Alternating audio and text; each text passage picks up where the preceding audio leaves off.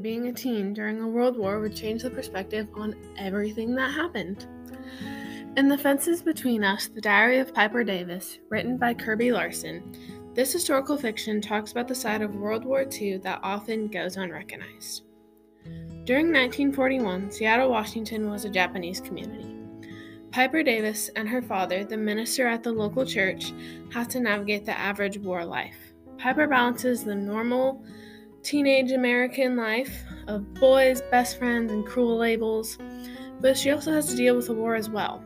With her brother stationed on the USS Arizona during the bombing of Pearl Harbor, her sister becoming a plane mechanic for Boeing, her close friend being sent to an encampment just because she was Japanese, and her school putting buttons on kids saying China to make sure no one would get them mixed up with Japanese students, Piper is ready for this war to be over.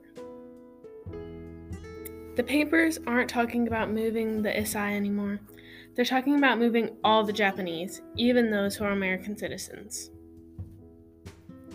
Through the audacious actions and the hurt that happens to Piper's community and herself, she knows there has to be more to help her community back to their homes. She understands that this fake solution the US enforce is wrong, and with her father by her side, they can save the people who make their house a home.